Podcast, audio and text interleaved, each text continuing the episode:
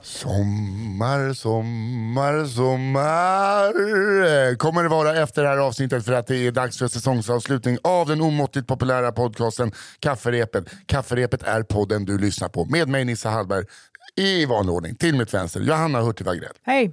Hej. Och till mitt höger Albin Zorman Olsson. Yeah man. Dubbelnamns-bonanza i vanlig ordning. Och hade jag fått som jag velat hade jag hetat Nils Henrik Louis Apfelram Hallberg. Ja. Men nu är det bara Hallberg. Mer om det kan ni höra om ni lyssnar på... Cigarrummet, vår andra podcast som släpps sista onsdagen varje månad för endast 29 kronor. Så får du lyssna på det. Ja, gå med in på underproduktion.se snedstreck cigarrummet och bli prenumerant. Ja, annars är man en snål jävel. Mm. Eh, hej, hur mår ni? Bra. Jag vet inte ens vad jag ska svara på det, men det är bra. Ja, det är väl toppen det här. Vad heter det? Det här är ju en podd där vi, där vi drar historier Mm. som folk skickar in. Vi glömde säga det förra veckan. Ja, det gjorde vi. Mm. Så nu säger vi det. Att det här är en podd som ni skickar in skrönor, historier och berättelser från hela vårt avlånga land och utanför. Mm. Och så går vår redaktör Malva igenom det och så läser vi det avista. Just det. Ja, därför blir det lite dåligt ibland. Ja, får man säga. Senaste avsnittet tycker jag att vi läste bäst hittills, jag och Ja. Albin. Ja. Ja, Verkligen. Och man blir så nervös när man, när man börjar läsa bara, nu, nu har jag inte sagt, där kommer det. Ja. Nej, det, så är det verkligen. Johanna, det här går bra, nej. Ibland kan Johanna läsa så eh, eh, bra så att jag inte lyssnar. Mm, Att det jag bara blir... också. Då Eh, är det väl inte så bra läst? Nej, Jo. Det är ju på ett sätt inte det. Nej. Nej. Definitionen av inte bra läst nästan. Nej, men att det är, så, det är så mjukt för öronen. Det blir liksom nästan... Men när Albin, då måste man koncentrera sig. Ja. För, och så är det lite med mig också kan jag tänka. Ja, men för det är ju, nej, jag har ju lite den här taktiken Jag att lyssnar jag, aldrig när ni läser. jag läser på ett sätt som gör att folk vet att de kommer bli tvungna att fylla ut mycket själva. För att Ja. det är så himla svårt att förstå. Jag Då förstår. är man på tårna också. Ja, det är viktigt att vara on the toad. Eh, sen kommer vi göra så att vi väljer alltid ut en historia Mm. som vi eh, liksom utser till svenska folkets historia. Som Exakt. alla får lov att berätta som att det var deras egen. Ja. En sån, min kompis kompis Mm. var med om det här. Jag, eh, jag bad en kvinna att få visa mitt rövhål på en flygplats i New York. Ja. kan man berätta till exempel. Mm. Men sen var det underhållning på flighten hem, så att det, det var helt lugnt. Vad heter det? Sen så, eh, eh, om man har då en sån historia som man tycker att den här tycker jag att svenska folket ska få. Ja. Mm. Då kan man skicka den till kafferepet underproduktion.se. Mm. Eh, och nu är det ju sommaruppehåll så passa på. Ja. Och det jag har kommer många som har skrivit, saker. jag kommer skicka efter sommaren. Ja men gör det då, Ja. Och jag. känn verkligen inte så, ja, men den, är den bra nog? Låt Malva avgöra det. Hon är väldigt... Och eh, sen eh, om Hon är eh, proffs på det. ja, Malva, hon släpper igenom. Sen kanske det har hänt att jag blir vansinnig. Det var ja, det sämsta jag läst. Ja, så, men då kan det vara så. Ja. Men det betyder inte att jag har rätt. Det betyder inte att du har rätt. Nej. Nej. nej. Men det har jag däremot när det kommer till folk som betygsätter vår podcast. På. ja, där blir jag rosenrasande. Där sätter jag ner den lilla, lilla hartassen till fot. Men vad säger ni? Otroligt gullig bild. Ja, men det är en gullig bild så länge man inte ser foten. Ja. Det är ett par fula fötter. Det är väldigt mycket som stampar. Ja. Nisse, du får börja den här gången. Då. Ja, ska jag börja den här gången? Ja. Oj, oj, oj, oj, oj, oj, oj. Det här känns bra. Mhm. Första historien. Historien om Spankan och pannkaksmarodören. Ja. Varför inte? Varför inte? Denna historia utspelade sig på tidigt 2000-tal och när Spankan gick i gymnasiet. Som många andra var Spankan trött på att plugga och hade därför valt att gå på ett gymnasieprogram som var inriktat på bygg. Sagt och gjort, några månader in i studierna är det tänkt att man ska påbörja sin praktik ute på riktiga arbetsplatser. Spankan hade valt golvläggarprogrammet så praktikplatsen blev såklart på en golvläggarfirma. Spankan var mycket nervös över sin första dag men tänkte att det nog skulle gå bra. Han hade ju vant sig vid jargongen redan på skolan. Fraser som till exempel “Har du fettskinn på händerna eller?” var en del av vardagstugget, både från lärare och elever. Har du fittskinn på händerna? Vad betyder det? Ja, Att du inte, alltså, han hade jobbat i kök. Det här är... Nej, det har vi inte gjort. Men vadå? Vad fan, vem pratar du med? Jag ska ju ha jobbat i kök. Nej, du, du Men du menar att man, att man inte kan liksom stoppa ner händerna i fritösen och plocka upp pommes fritesen Ja. för att man har fittskinn på händerna? Men, vem, men en, en golvläggare, varför skulle han behöva... För så har du aldrig dragit en, tum, en spik genom tummen? Jag har ingen aning. så spikar väl inte fast... Ja, ja. ja, ja det, de har alla Jag vill säga så här, själva uttrycket makes sense. Ja. Ingen, Alltså vill, ingen, vill göra, hud. ja, ing, ingen, ingen vill göra någonting så grovt med fittan, det kan jag säga. Nej. Lägga lag, golf. så ing, ingen vill slå en bea med fittan. Nej, eller lägga golf. Slå en PV i fittan. Det är, det är en bild jag aldrig vill ha i huvudet igen. Men varsågod. Han bara ställer sig på huk och liksom klafsar runt. Ja, först ska du liksom slå äggula Över värme. Var är hammaren? Jag ska lägga lite golv. Det är rätt temperatur och att de har samma. Ja, en spricka. Men det är något kommer spricka idag. Ja. Aj, aj, aj, aj. Men alltså, Albin. Okej, vi fortsätter. Jag kommer börja säga vagina om du inte skärper dig. Nej, nej, nej. Väl på plats på bygget, som råkar vara en av de mer populära nattklubbarna i denna stad, möter Spankan upp sin nya mäster, som det så fint kallas. Alltså den person som lär upp lärlingen. Mästaren såg ut ungefär som Karlsson på taket. Lite kort och bastant kroppsfigur och hade ursprung från gnällbältet. Mästaren hade även sin kollega och en till lärling med sig. Första dagen rullar på. Det är dags för lunch. Tydligen så äter inte Mäster något annat än pannkakor. Något som får spankan att höja på ögonbrynet något. Fan vad märkligt. Men lite är det väl också, är det inte Karlsson på taket culture att ha en sån grej? Jag äter bara pannkakor. Jo, och måla rävar. Men också för att ändå återkoppla lite så, eh, om man tänker sig att en fitta är en person, då äter den också bara pannkakor. Det lirar väldigt bra. Ja, ja, det har inga tänder. Ja. Eh, han äter alltså bara pannkakor, som alla mål. Nåväl, alla får väl ha sina preferenser, tänker Spankan. Väl tillbaka på bygget är det dags att jobba på. Det är limning och lägga golvplattor som gäller. Plötsligt ropar mästaren på sin kollega, som vi kan kalla för Måns. Mästern. Måns! Kom hit! Måns. Ja, vad är det? Kom fort! Okej. Kan du kolla i min röv? Jag tror jag har fått en finne där. Va? Va? Kan du kolla i min röv? Jag tror jag har fått en finne där. Ibland blir man förvånad av det man själv läser. Ja.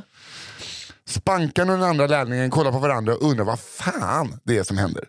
Mäster drar då ner byxorna och kalsongerna och särar på skinkorna framför Måns. Som kollar välvilligt in i röven på Mäster. Nej, men herregud, måste man inte ha varit ihop åtminstone fem år innan man gör det där? Måns, ja, nog fan är det där en finne? Svara. Ja. Spankan och den andra lärlingen fortsatte sin praktik där trots detta och Spankan jobbade även efter sin eh, lärlingsperiod med mästaren. Så det finns en hel del historier om dessa två. Spankan har förmodligen fått men för livet eh, av detta men mår nog ändå ganska bra. Han eh, har idag, efter många år med mästaren, sadlat om och jobbar på bank. Så det är han som skriver? Ja, jag vet inte, Jag men det. det jag fattar inte historien. Nej, Nej, det handlade väl om en knasig mäster. det får man säga. Ja. Men jag fattar inte varför han inte bara hukade över en spegel som alla normala tjejer. Eh, Men... Eh, Marie, ja. Skulle ni skrika på en kollega? nej, Jag hoppas ingen av er får skrika på mig, jag vill bara säga det. Jag undrar bara vad pannkakorna har med allt att göra. det Nej, kan inget, man, men det är, det är bara en finna röven. karaktärsbeskrivning. Här hade man velat ha en punchline. Ja. Ja, jag säger det. Ja. Ja, det vi, vi- precis, vi har en setup, vi har en rolig sägning, vi Ja. har en kul story. Ja. Men sen har vi ganska mycket kringgrejer som satte tonen. Ja. Men ja, precis. Man känner sig oavslutad. ja. Men det är också någon, det är ju, jag vet inte vad jag skulle ta bort då. Det är första dagen på, på liksom praktikplats. Alltså det är, jag Nej, det, nej, nej, jag, jag vill höra. Jag, har, jag är glad att jag fick det här berättat för mig. Men Jag eh, vill höra mer. Ja, men, äh, kanske, I det här läget kanske man hade ljugit i slutet ja. ja. tänk om man hade hyrt in golvläggare och så kommer man in precis när den ena står och kollar den andra i röven efter en finne. Hade man då sagt så här, vet ni vad, jag kommer kolla efter andra. Man hade velat ha att eh, mästaren kanske skulle prutta Ja, på det trodde jag att det skulle vara och ett roligt sen skämt. eh, sket ner honom totalt. det är något sånt? Och så det så såsigt eller, det eller, eller att han säger så här, nej, nej precis, Ja. det, det är inte en finne, det är en liten bit pannkaka som Ja. sticker ut. Da, da, da, da. Då är vi hemma. Sticker ur. Han skulle att smälta pannkakorna. Exakt, han äter för mycket, det Ja. åker rakt igenom. Det är liksom som eh, det är ravioli i potta det. Ja. Mm. Jag är ikapp i systemet. ja, nej. Nej, men det så det är var det inte. bra. Det är bra, det ska vara sant. Okej, ska är det jag nu? ja. Då är det Café au lait de chien. Den heter Du så. Mm. Alltså mjölk med kaffe, de chien? Chien? Eller Chien. hund? Eller? Nej, Nej. Ja, det heter Chien. Ja, det kanske heter chien som är hund. Ja. Okej, bra. Eh, det, det, jag, jag säger det bara på franska, och sen, det är det som står och det är det Ja. jag kommer läsa. Någon gång mellan 2003 och 2005 var min pappa producent för ett underhållningsprogram som gick på SVT. Även om programmet nu nästan 20 år senare är bortglömt för de allra flesta så var programmet på den tiden en rikskändis. Programmet var uppskattat och hade aldrig under en halv miljon tittare varje vecka. I den andra säsongen tillkom en sidekick som var en världskändis inom sin speciella nisch. Min pappa hade en idé om ett fast segment i varje avsnitt där programledaren och sidekicken skulle ta en fikapaus där de berättade historier som kretsade kring sina liv inom det som var programmets huvudtema. Mm. Ett, eftersom detta var ett nostalgiskt inslag hade pappa en mycket tydlig bild av hur det skulle se ut visuellt och vilken rekvisita som skulle behövas. Bland annat var han på jakt efter en speciell sorts termo som var vanlig på 40 och 50-talet. Vid en söndagsmiddag berättade pappa om sina idéer och termosen kom på tal. Min svåger, som vi kan kalla för Manne, var med på middagen och han berättade att det nog fanns precis en sån termos någonstans i hans föräldrahem och att den säkert gick att låna, om de bara kunde hitta den. Mannes pappa, som vi kan kalla för Börje, är och var nämligen något av en samlare och hade haft många olika verksamheter genom åren. Men varför åker man inte bara ut till lagret? Det måste ju finnas en i liksom, En på rekvisita. liksom. Ja. Är det väl Alltså där är det ju... Ja, ja, skitsamma. Termosen hittades till slut på en hylla i det välfyllda garaget och min svåger levererade den till, i tid för inspelningen av säsong två. Den användes sen i varje avsnitt med nybryggt kaffe som både programledaren och sidekicken drack av. När pappa efter avslutad inspelning åkte hem till Börje för att lämna tillbaka termosen och tacka för lånet frågade han var Börje hade fått tag i termosen eftersom han letat efter just en sån under så lång tid. Börje funderade en stund, sen säger han den har jag haft så länge att det minns jag inte. Men så plötsligt kommer minnet tillbaka och börjar skratta till. Jo för fan, nu minns jag. Den termosen hade jag ju och smugglade hundsperma i på den tiden jag höll på en del med avel vid sidan av jobbet. Och jag ryser. Vi måste ju lista ut vilket program det är. Åh. Eh, han har skrivit det sen, det kommer inte komma med i programmet. Till denna dag vet varken programledaren eller sidekicken att de satt och drack kaffe med spår av miljoner ofödda valpar på bästa sändningstid. um, och vi har fått en länk som vi kan titta på programmet i. Fy fan vad magiskt. Ja, den får vi tacka för. Ja, nu, vi tre vet vilken serie det är och vi vet nog också att många personer har varit med om någon form av schäferbukake. Alltså, Eh, och att precis när de hänger, häller upp kaffet så säger den, eh, programledaren Gott är gott gott. Skulle bara veta. åh vad roligt. Tack för det. Nu Tack måste vi det. veta vem producenten var. Ja, det går väl att kolla upp då. Ja. Blottar-Barbro Oho! kommer här. Upp, frisk and dö. Denna historia utspelar sig på en liten ort i Norrlands inland tidigt 2000-tal. Och med liten ort så menar jag liten. Alla känner alla och det finns bara en skola. Och med alla, all, och med alla känner alla så menar jag det verkligen. Historiens huvudperson kan vi kalla Barbro. Hon var lärare på skolan och ser ut precis som ni tänker. Medelålders, tjurig och väldigt glad i vetelängder. Hon And here we go. så blir det bara sånt här igen. Hennes son gick i min klass. Så som tur var fick hon aldrig ha just våran klass. Men min storbror hade inte samma tur. Alla visste att Barbro var speciell och med tanke på att vi alla bor på en liten ort så var man tvungen att roa sig på de sätt som går. Ett stort intresse hos många var att se hur mycket man kunde reta Barbro innan de tappade humöret. Killarna i min brorsas klass var brutala och gjorde allt vad de kunde för att reta upp Barbro dagligen. Vi behöver inte gå in på alla hyss, men det var ett under att hon stod ut så länge. Stackars Barbro. Ja, verkligen. Plötsligt en dag så var Barbro inte kvar på skolan längre. En ny lärare kom och tog alla hennes klasser. Alla undrade såklart vad som hade hänt, men var samtidigt glada för att hon var borta. Och nej, hon var inte död eller så. Så onda var vi inte, att de hade dödat henne. Men det fanns ändå med så att de var tvungna att förklara. Det hade vi faktiskt Ja, inte nej, gjort. men vi hann inte det riktigt. Folk hade sett henne på samhället så vi visste att hon levde. Men oj vad hon höll sig undan. Vi tänkte att hon hade fått nog och helt enkelt sagt upp sig. Eftersom det hade nämligen ett 15-tal lärare gjort innan Barbro. Jävlar vilken jobbig skola detta Ja, var. gud ja. Men Barbro bodde själv på orten så snacket fortsatte därför. Tiden gick och snacket började gå.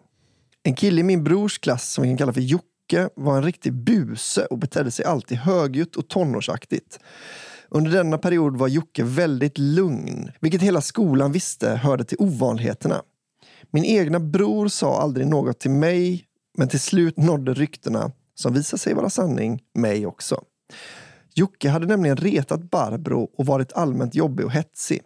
Han var i den åldern när det är spännande med bröst och sånt. Vid flera tillfällen hade han ropat visa pattarna, visa pattarna till Barbro. Och en dag så blev Barbro less och gjorde som han önskade. You go Barbro! Ja, verkligen.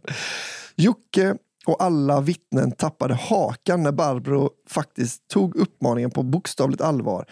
Kort och gott, Barbro hade fått sparken eftersom hon blottat brösten för den klassen. Borde vi... Jocke fått sparken? Ja, egentligen.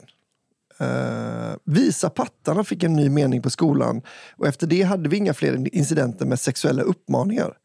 Barbro hade nu börjat synas på samhället som vanligt och hon hoppades nog att vi alla hade glömt. Men som sagt, det är en liten ort och blottar Barbro kommer aldrig kunna gömma sig och tyvärr aldrig få jobba som lärare igen. PS. Jocke mår bra idag. Det är inte honom vi gjorde. Nej, vi skiter för fullständigt i Jocke. Jocke. PS. Jocke, Jocke behövde bli nedtryckt rakt ner i skorna. Det blev han. Ja. Eh, jättebra gjort av Barbro. Barbro borde få anställningen. Men Ja, jag Hon tycker, borde bli befordrad. Jag tycker att eh, Barbro. Barbro ska ha, ha sitt jobb tillbaka. Hon ska Gud, ha ja. skadestånd från skolan. Ja, för att För hon har blivit utsatt för den typen av sexuella trakasserier. För visst är vi liksom nästan nu för tiden eniga om att bröst inte är liksom, eh, det är, Det är inte att hela jävla världen. Nej, nej, könsorgan. Liksom. Man får ju ta fram dem och får ha dem i munnen på bebisar. Då kan ni väl inte säga att det är... Men det är väl nice med ett par pattar lite då och då. Sluta, kanske inte Barbros, vet vi inte. Hon älskar ju You never know. vetelängder. Men då kan det vara nästan ännu najsare. Ja, det fanns goa kyrkklockor. Ding dong, ding dong, ding dong. Andra de hänger Ja, just det. Nej, Det nej. nej jag bara tänkte på goa nassetassar. Att det Ah. låter så av dem. Ja, ding dong, ding dong. Nej, Barbro, eh, eh, all heder åt Barbro. Ja, gud ja. Hala fram hojarna och gå till jobbet igen. Bara. Ja, ja. Hon ska ha jobbet tillbaka. ja. Det ska vi, det ska vi kämpa för här. Det ska vi göra. Alltså jag tycker till och med, hade, hade, alltså jag menar att säga så här, det hade varit en annan situation, men hade några tjejer mobbat en, en manlig lärare mycket och skrikit visa kuken, han till slut visade kuken, hade jag också tyckt att han skulle ha jobbet tillbaka. Ja, ja. It's, låt folk vara för fan. Do you wanna see my asshole now?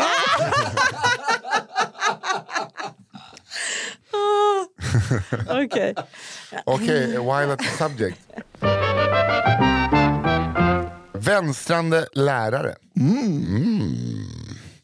Jag kommer från en liten stad i Värmland. En sån stad som är punchlinen i alla komikers skämt. Typ, det var väl någon jävla gubbe från staden i fråga Grums. som tog med sig tio eh, rottweilers på tåget.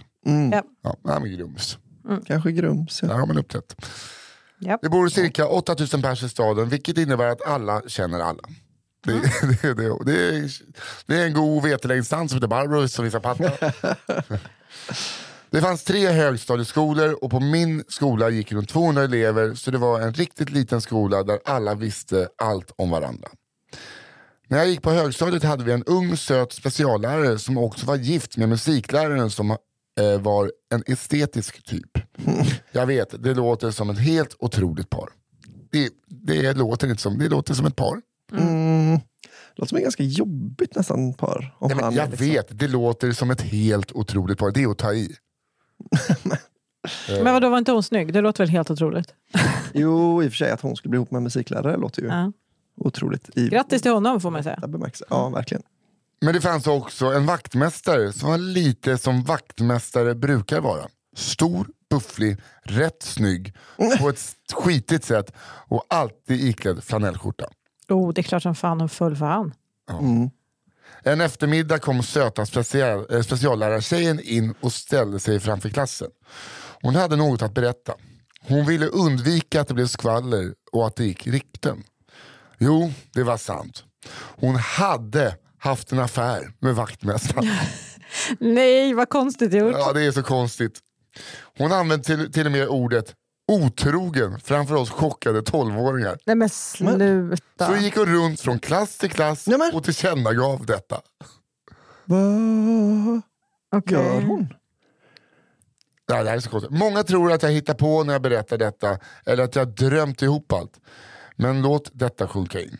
En lärare på min skola gick alltså runt bland högstadieklasserna och berättade att hon varit otrogen mot sin man, vår musiklärare, med skolans vaktmästare. För att undvika skvaller! Det gick ju bra. Jag, får, eh, tyvärr, jag, jag får tyvärr en mörk känsla här. Att det är mannen som har tvingat henne att göra det. Ja, Utan ja. tvekan. ja. Och hon har nog inte alls varit otrogen med vaktmästaren ens. Va? Va? Nej. Och så om det är så att... eh, att Men du, du är så konspiratorisk bara för att du har en mordpodd. ja, men jag, vad- jag, nu, det läser. här vill jag, det här är Ja. jag intresserad av att höra din take på. Han jag alltså tror att hon på- är i en abusive relationship. Och då och är han det lite där... svartsjuk då? De brukar ju vara lite, lite svartsjuka. Ja. Och, sen, och då, då har han tänkt så, ah, du har säkert knullat uh, Då ska hon förnedras. Vaktmästaren kanske har sett att det inte är någon som... Du vet, det kan, jag vet inte vad. Jag bara menar att han har fått för sig någonting och hon ska förnedras. Hon ska Ah, runt. ja. Och hon vet, gör hon inte det så blir de spöd. Jag, bara- jag bara säger. Ja, kan vara så. Eh, jag vet inte, jag ska inte sprida någon överryckning, jag bara får en väldigt mörk känsla. Sen ska jag säga också att jag, ni är helt rätt, jag är skadad. Skadad rakt in i röven. Men, Är det inte Säffle man säger? eh, jo men Säffle funkar också. Alltså det, det känns som en sån, eh, vad heter det, Sveg, Säffle eller eh, Flen typ. Mm, alla de kan det vara. Ja, men Flen ligger ju inte i Värmland. Nej, Och inte Sveg kanske. Det nej det ligger längre. Nej, Säffle Säffle tror jag det är. tror jag också. Ja, då har vi bestämt det. Det kan ju också vara så att hon hade varit otrogen och att han fortfarande är Alltså jag sociopat. önskar ju verkligen att det... Uh, ja, alltså så kan det vara. Men jag önskar att det är så att hon bara var otrogen och tyckte att det kändes lite pirrigt att gå runt och säga Ni vet han eh, eh, starka killen i flanellskjorta. Ja. Han bonkar på mig. Vet du. Bonkar nu ska gå in till klass vet 2B. Hallå barn! Ni vet han som eh, öppnar ett skåp när ni har glömt nyckeln. Han har varit i mig. Ha det bra barn, nu ska jag gå till lilla klassen. Ni kan inte ana vad vaktmästaren kan göra med sina fingrar. Nej. Ja, ska jag bara vidare? Han öppnar skåp och andra skåp, om ni fattar vad jag menar. Nu ska flyttan eh, fyllas. Jag går. Nej, jag älskar henne. Ja, jag med.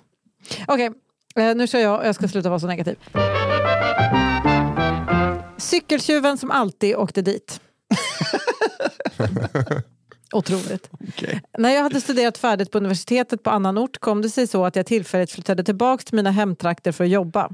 Jag och min dåvarande partner gjorde oss hemmastadda i en liten by strax utanför min hemort. En by där vi var i princip ensamma vintertid eftersom de flesta hus tillhörde sommargäster. Det var väldigt lugnt med andra ord. Ibland lite för lugnt. Men en morgon när vi kom ut för att bege oss av till våra respektive arbeten möttes vi av vår hyresvärdinna på uppfarten. Någon hade varit inne på tomten, berättade hon, och stulit våra cyklar.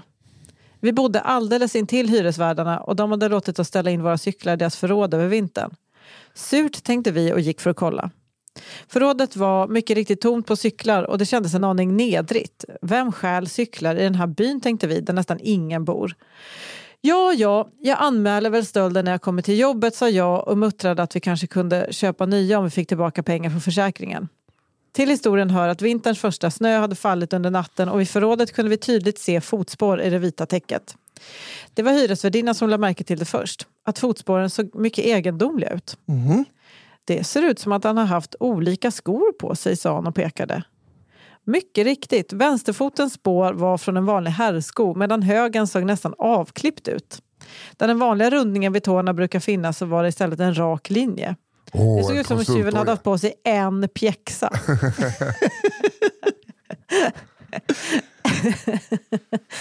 Eh, Vi lade också märke till att spåren tydligt fortsatte ut på vägen. Även om snötäcket var ganska tunt och det var barmark på sina ställen. Bredvid fotspåren fanns däckspåren från våra cyklar och av nyfikenhet bestämde jag mig för att följa dem. Efter ett par hundra meters promenad hade jag nått fram till den lilla hamnen i byn och där upphörde spåren. Jag såg en kille som av någon anledning stod utan tröja vid en av båtarna men inga cyklar fanns i närheten. Gud vad kallt. Jag gick ändå ut på, kaj på kajen, passerade honom och hälsade medan jag slog en blick mot båten. Jag bedömde det dock som omöjligt att lasta två cyklar ombord på båten utan att det syntes och jag gav upp jakten. Väl på jobbet berättade jag om morgonens händelse för en kollega och förklarade att det var därför jag var sen. Hon höjde på ögonbrynen och frågade hur han såg ut, han på båten. Och jag beskrev en skallig kille i min egen ålder. Ganska sliten och lite väck. Hon nämnde då en välkänd småtjuv i stan, vi kan kalla honom Henrik, som, Schyffert, som, som hon trodde höll till på sin pappas båt just i byn där jag bor. Henrik var den typiska småstadskriminelle. En som gjorde sig skyldig till narkotikabrott och små meningslösa stölder. Som ofta hamnade i bråk och i princip alltid åkte fast. När jag berättade om fotspåren föll alla bitarna på plats för min kollega. Henrik hade en vecka tidigare hoppat ut från en balkong på andra våningen när polisen gjorde en husrannsakan i lägenheten där han för, till, för tillfället höll till. Han hade brutit foten i fallet och gått med gips och en slags plastpjäxa runt benet sedan dess. Hur kan du inte sett det när han stod med... Ja, det var lite... Det var kanske därför han tog av sig tröjan. Då kommer ingen tänka på att jag har en stor jävla gips. Det var uppenbart att Henrik var killen på båten och att det var han som hade snott våra cyklar. När jag berättade vad jag fått veta från min hyresvärd eh, gick han på eget bevåg till båten och konfronterade vår misstänkta tjuv. Nu har du gjort bort dig, sa hyresvärden bestämt till Henrik och bad honom lämna tillbaka våra cyklar. Annars skulle han med all säkerhet åka dit igen. Henrik förnekade såklart all inblandning och hade ingen aning om vad som hänt med våra cyklar. Men morgonen därpå stod de fint parkerade på uppfarten igen. Hade snön inte hunnit smälta är jag säker på eh, vilka fotspår vi hade sett på vägen dit. Det var inte säsong för honom riktigt att tjuva cyklar. Fan! Det är min, min vanliga otur att jag ska hoppa ner från balkongen precis innan det Hoppa inte snöa. ner från en balkong. Nej, ja. Alltså då ska det ta mig fan brinna ordentligt. Men det är så himla dumt också att vara the, the only kriminella in the village. Ja. Ja, verkligen. Men det har, vi har ju haft såna historier förr. Mm. Att det, känns, det känns så jävla ensamt. Liksom. Ja. Ja, men ni, ni, det är liksom en sorts profilering nästan. Ni kommer alltid till mig. Jo, men det är ju bara du som stjäl. Eller varför ska vi åka runt? Men Varför snor du jag tror att de cyklar när du inte kan sälja dem till någon? Jag tror också att de tänker så här, det är ett hårt jobb men någon måste göra det. Ja. Nej du behöver jobba på eh, bruket som alla andra. Det finns ju jobb. Ja. Nej, men det är bra, mm, det är bra att ha en sån här som jag. Okej. Det luktar skit, nej det luktar jobb. Nu det. Nu kommer barnvakt i Prag. Lite ja, internationell prägel. Vi var tre polare som bestämde att vi skulle åka till Prag. Den ena polaren, som vi kan kalla Jerry, har ett komplicerat förhållande till alkohol. Frukost för Jerry är två Arboga 10,2. Oj, det är inte ett komplicerat, det är- alkoholist. Ja, det, är, Ja. det är väl nästan det simplaste förhållandet till frukost man kan ha i alla fall. man vet precis varje morgon. För att han säger det varje gång innan han öppnar. Breakfast for champs. Jerry var lätt salongsberusad, fem stycken Arboga 10.2 eh, när vi satte oss på flyget till Prag. Väl nere så sköt sig Jerry någorlunda städat de två första dagarna. Sen kommer dag tre då Jerry inte finns på hotellrummet på morgonen klockan 07.00. De andra två polarna ringer till Jerry som inte svarar. Men efter en timme dyker Jerry upp full som bara den. Jerry däckar i sin säng och de andra polarna går och käkar hotellfrukost. När polarna återvänder till hotellrummet märker de att Jerry har pissat ner sig själv och hela sängen. Efter några timmar vaknar Jerry till liv och är redo för mer öl. Polarna tycker att han ska lugna sig lite och kanske njuta lite mer av semestern. Polarna bestämmer att man ska besöka astronomiska uret i Prag och halvvägs upp i tornet måste Jerry besöka en toalett. Någon Jerry ser polarna inte mer sen den eftermiddagen. Men när polarna kommer till hotellet vill hotellägaren att polarna ska betala för den nerpissade sängen. Sagt och gjort, 1500 kronor för en säng var inte så farligt. Men där rök halva resekassan. På hotellrummet låg en utslagen och fullpackad Jerry och sov. Och så slutade Jerrys dag. Dag fyra. Det är verkligen resedagboken. Den mörka varianten. Jerry vaknar och får en briljant idé. Han ska handla frukost på McDonalds. För där vet han om att man säljer öl.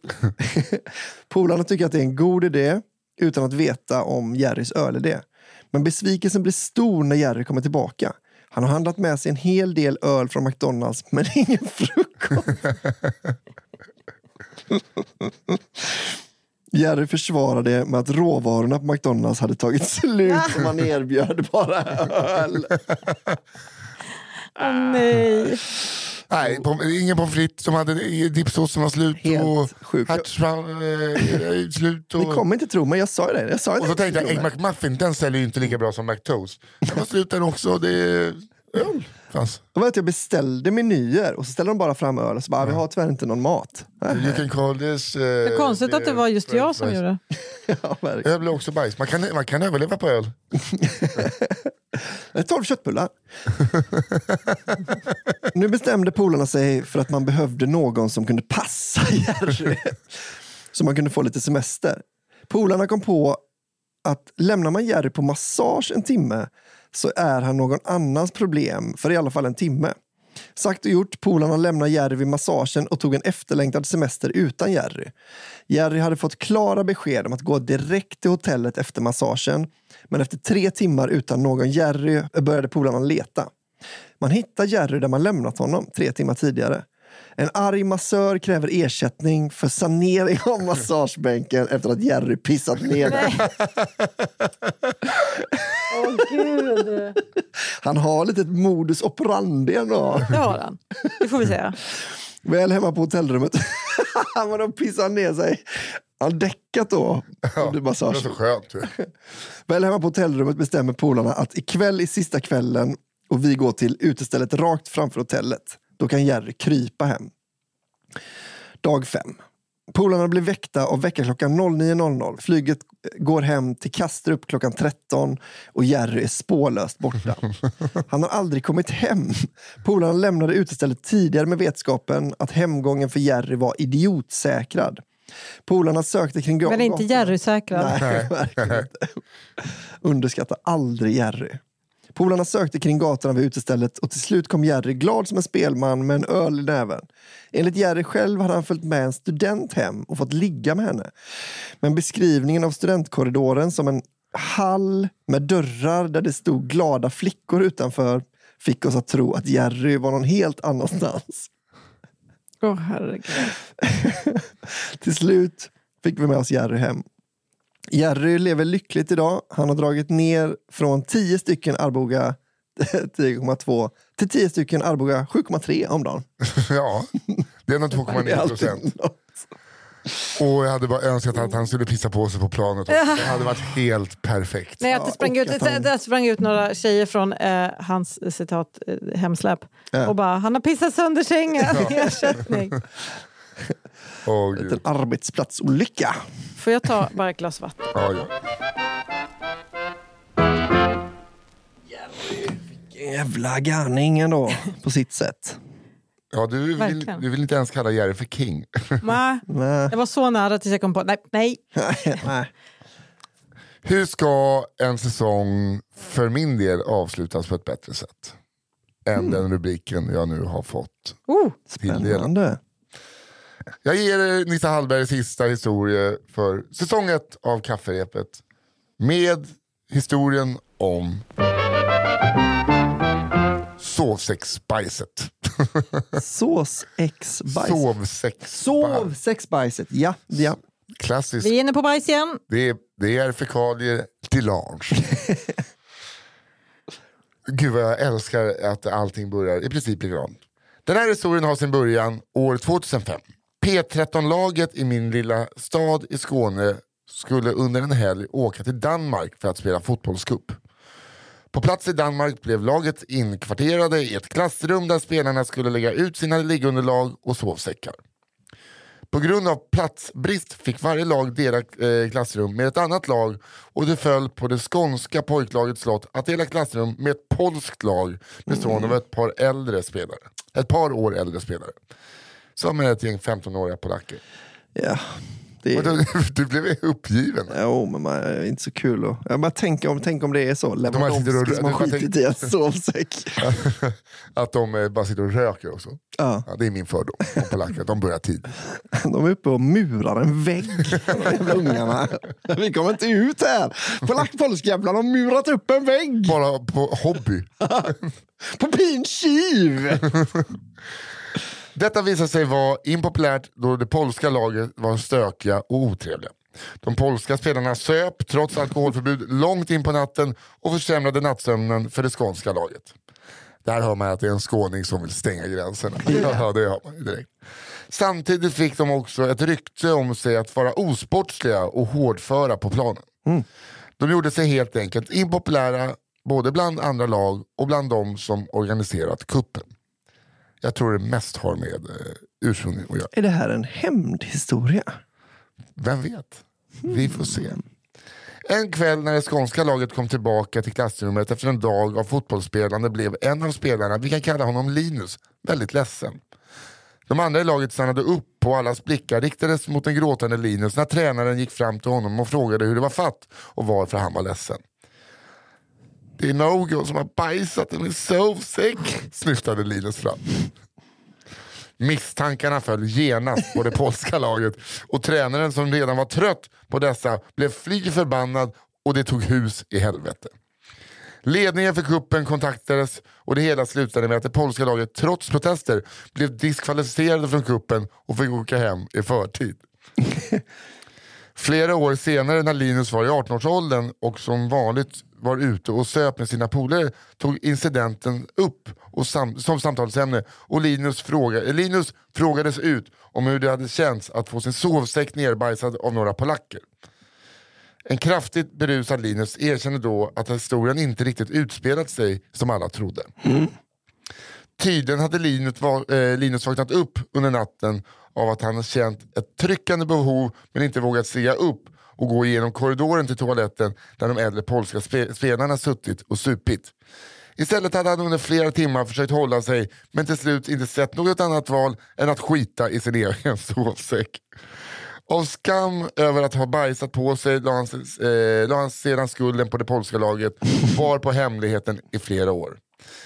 Denna dramatiska vändning på historien blev såklart genast känd i min lilla skånska stad och Linus blev snabbt döpt till Bajs-Linus.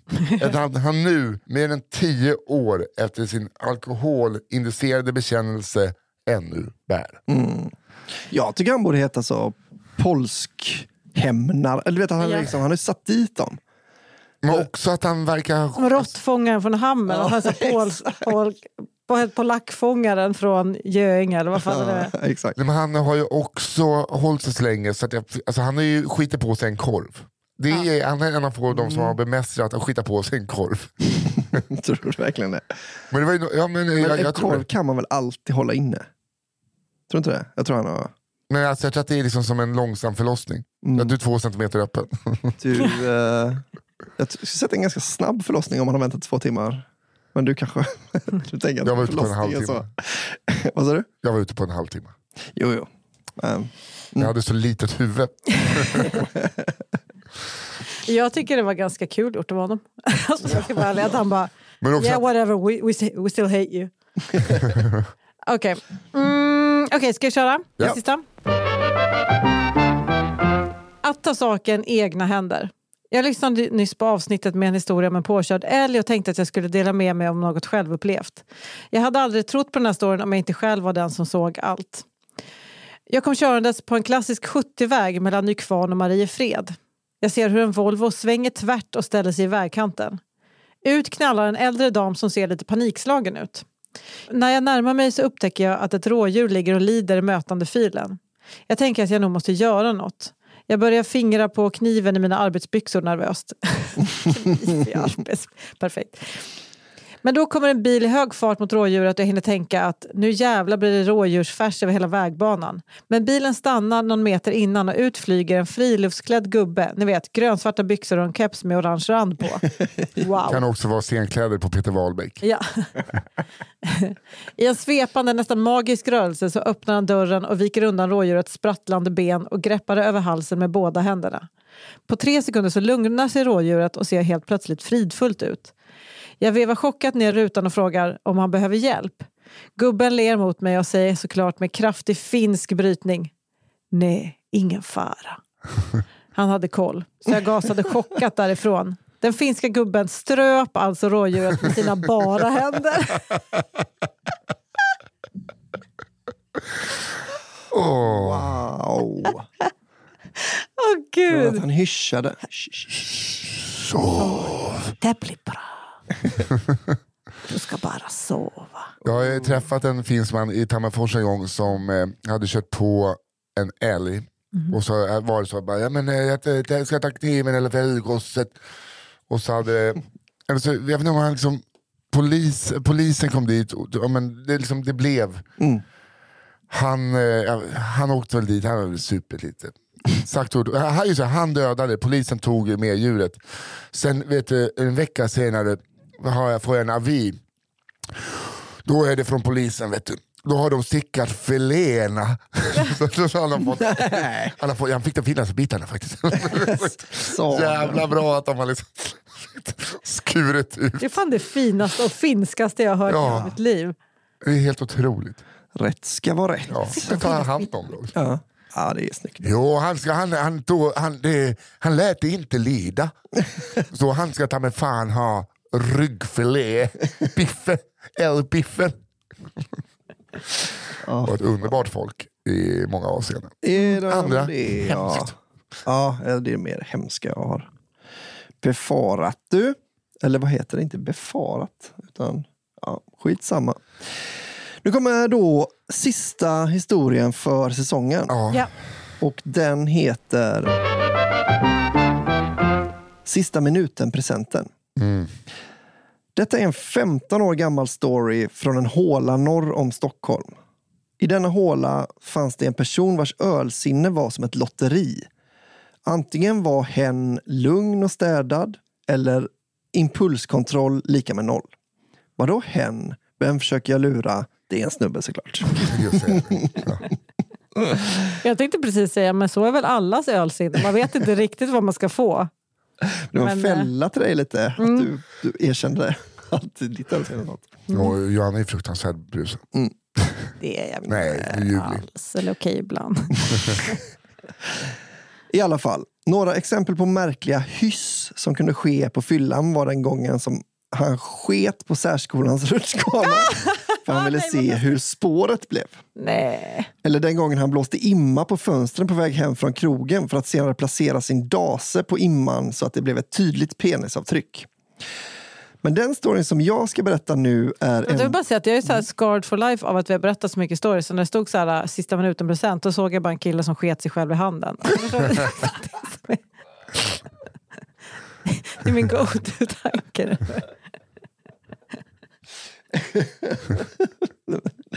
Man knackar på. Jävlar, jag har ingen present. Nu är de på, nu hör jag, de är på väg. Men den här storyn som jag ska berätta nu är ändå den som jag tycker är klart roligast.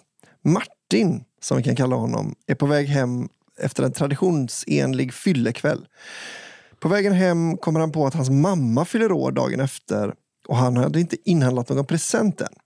Tanken var att det skulle ske dagen innan men glömdes bort efter ett par kalla innanför västen. Fundersamt traskar Martin hemåt och undrar hur fan han ska lösa problemet. Han stannar plötsligt upp vid den lokala 4H-gården. fan, Well, I wasn't far away. Fan, morsan har alltid önskat sig en häst. Martin smyger in på 4H-gården, undviker den arga geten och tar sig fram till hästboxen. Där står han, vacker som månskenet. Blixten. Det Martin saknade i hästkunskap vägde han upp i övermod, hybris och bristande impulskontroll. Han trädde på det han efterhand kallade för hästkoppel på pollen och började sakta baxa ut den. Här går historien isär lite grann. Det finns de som påstår att Martin red hem barbacka på blixten. Jag personligen tvivlar på det och tror att han ledde hästen hem på grund av bristande hästkunskaper. Samtidigt så har vi det där med hybris och impulskontroll. Äh, klart jag kan rida. Låter ju som någonting Martin skulle kunna ha tänkt. Historien går även isär i slutet. En del påstår att blixten blev bunden vid äppleträdet hemma på tomten eh, och mamman vaknade och undrade vad i helvete en häst gjorde där eh, med en skylt där det stod grattis. En del påstår att hästen slet sig och att Martin själv ringde polisen och sa att han sett en häst springa runt lös i området. Hur som helst så är själva historien om häststölden och syftet med den helt sant. Det finns telefonvittnen och förr fanns det även ett foto taget med en gammal trött Sony Ericsson-telefon med kamera på Martin och hans present. Martin är idag en städad herre med respektabelt yrke och karriär. Really though? Också säga att Det är bara så kul grattis. tanke att han tror att hans mamma inte ska fatta att han på fyllan har gått och snott en Ja. häst från 4H-gården. Ja, precis. Men det där är Det ju... finns en häst i hela byn. Ja. Den är borta och står på tomten. Ja. Grattis. Ja, det är det den är till dig morsan. Grattis då. Nej, men jag tänkte sätta en rosett på men vi hade ingen så det får bli en skylt. Han heter Sixten. Eller. Blixten.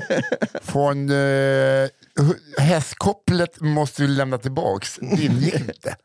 Nej, jag känner att... Nej, jag lånade det av Ja, 4H-gården. du tänker att det är Norrtälje? Ja, det är norr om... Ah, Jag tänker att det är Rimbo kanske. Rimbo. Ja. Hallstavik. Skebo. Chef. och skönsnodde hästen ja. Eh, Ja, det var Det det. var- Ska det vi dra det. igenom dem? Ja, det Ja. gör vi. Och eh, vem var det som... Var det Johanna som började? Det var... Nej, det var Nisovic. Var det jag? Ja. Jo, historien om Spankan och pannkaksmarodören. Just Finne i röven och lapp på näsan. Ja. Ett, eh, Bellman-historia. Vänstrande lärare Ja. ja. och sovsäcksspicet. Okej. Jag hade Café au lait de chien. Vänta nu, vad var det? Det var alltså programmet med hundspermakaffet. Just Ja, det. just det. Eh, sen hade jag cykeltjuven som alltid åkte dit. Ja. Och att ta saken i egna händer. Eh, det var alltså finnen som ströp Ja. en älg. Eller ett rådjur bara. underbar också. Mm. Jag har Blottar-Barbro. Mm. Älskar Barbro. Har barnvakt i Prag. Ja. Mer var en odyssé. Ja. Ja, verkligen. Sista minuten-presenten. Okej. Okej. För mig står det mellan två. Mm. Det är barnvakt i Prag och eh, ta saken i egna händer. Mm.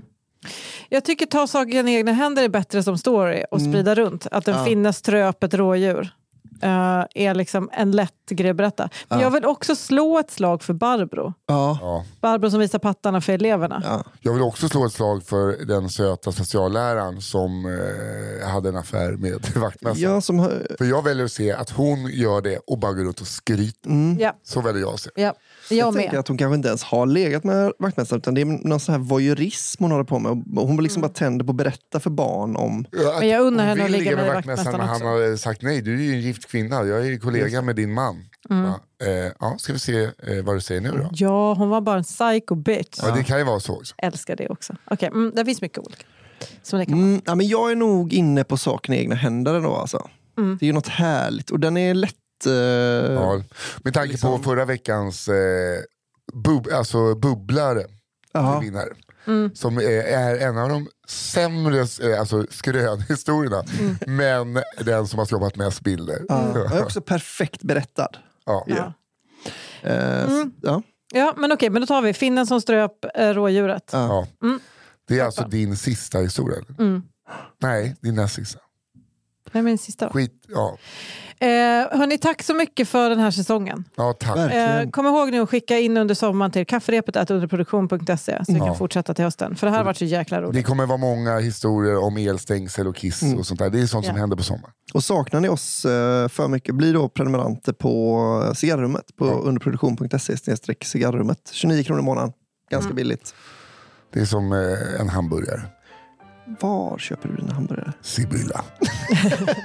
Okay. Eh, och tack Malva, vår fantastiska redaktör. Tack Daniel på One Touch Edit som klipper det här. Och tack Albin och Johanna. Och tack du Nisse. Tack. Trevlig helg. Hej då!